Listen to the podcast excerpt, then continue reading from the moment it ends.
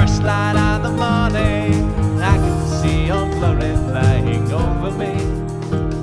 In the first light of the morning. This is America on Par, a powerful punch of political punditry in a pithy podcast. I'm your host, Stephen Parr. Thanks for tuning in and listening and sharing these podcasts with your friends all over the interwebs. I want to set the stage for this discussion because it's important to keep in mind, to keep your focus on things that are important and not get distracted by things that are not important.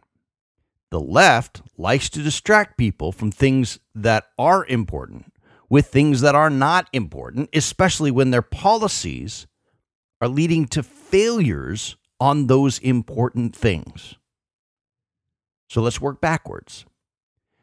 The left leaning think tank, the Brookings Institute, published a study back in 2013. According to the study, there are three simple steps you can take to stay out of poverty for your entire life. It's like that one weird trick thing, but it's three kind of common sense tricks that actually work. Number one, graduate high school. Number two, get a job and keep a job. And number three, wait until you're 21 years old to get married and have children, making sure, by the way, you have children after you get married and not before.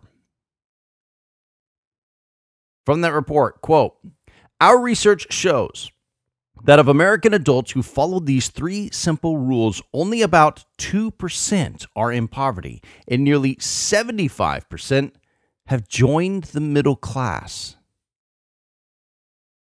All right, what was the first thing you had to do to stay out of poverty? Graduate high school.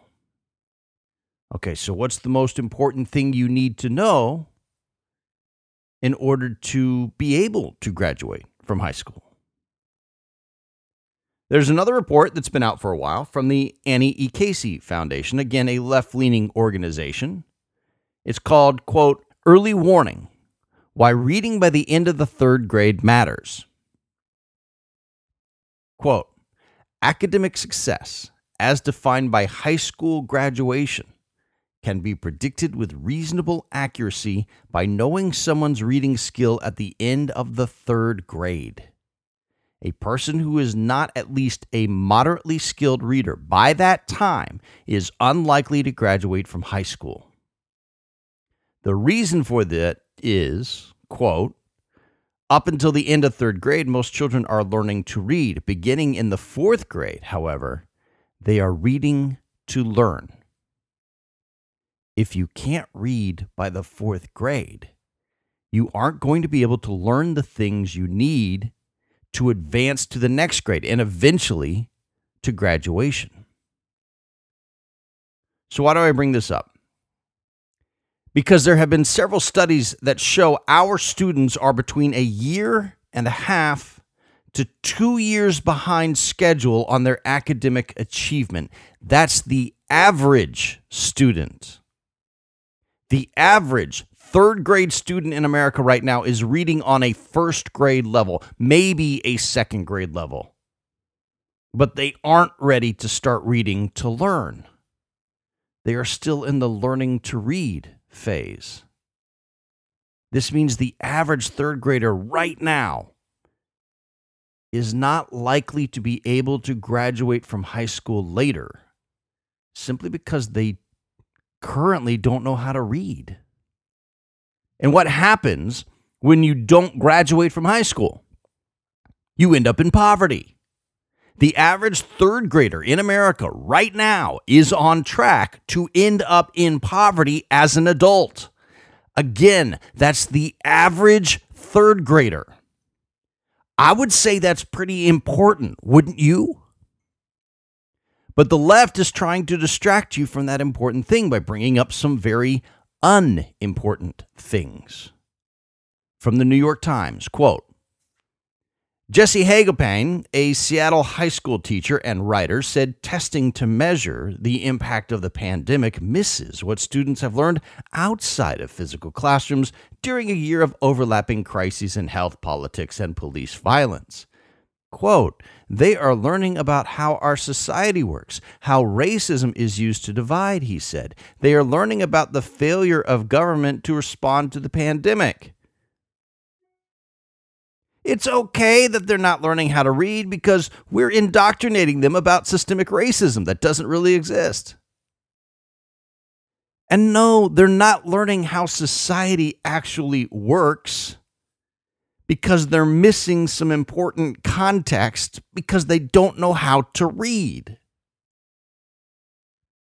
Also from the New York Times quote, it is especially kids of color who are presumed to be harmed by being at home, said Dr. Isham Maru, who said her conversations with families of color suggested that some children preferred learning remotely because they did not have to deal with micro and macro aggressions and other challenges they encounter in school.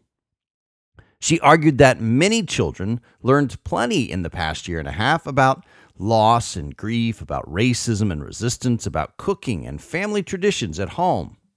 What if we were to focus on the learning found and then we rebuild our education systems from that learning? She said.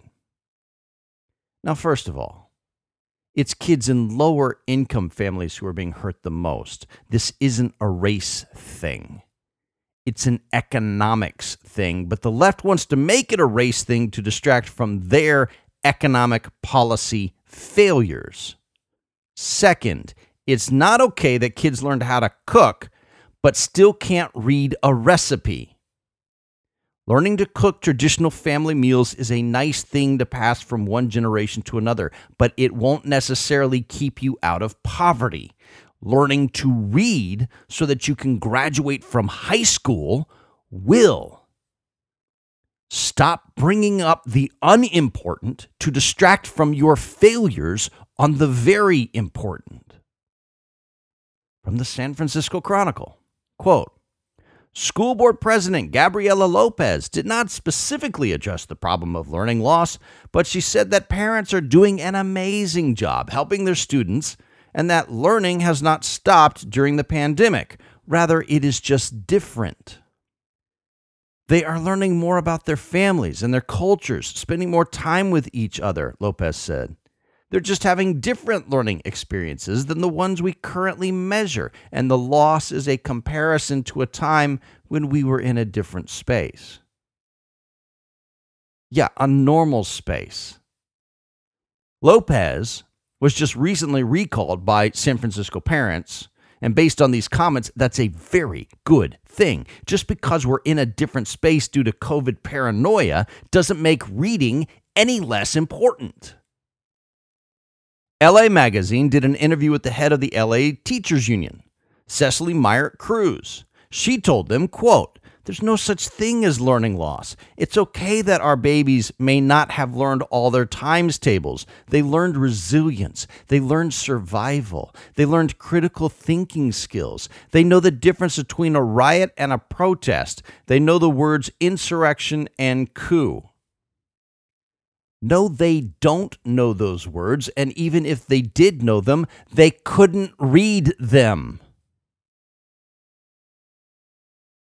The learning loss is real and it's dangerous for the future of our country and for millions of Americans. If you believe the children are our future, then our future lives end up in poverty because we haven't spent the last two years teaching our future how to read.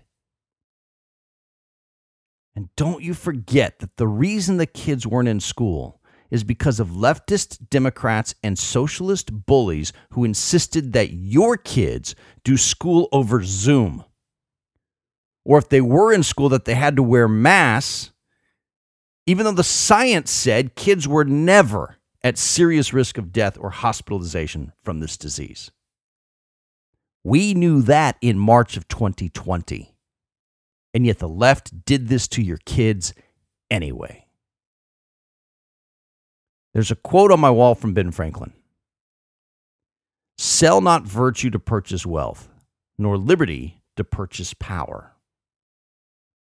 The left sold your freedom to buy their power. And in the process, They mortgaged your children's future and indeed the future of America. Never forget that. And don't let the left distract you from that very important truth. Thanks for listening. If you like this podcast, make sure you subscribe either on SoundCloud, TuneIn, Stitcher, wherever you get podcasts. If you'd like to leave a comment, you can always do so at my website, AmericanGroundRadio.com. I'm Stephen Parr, and I can still see Old Glory flying over me.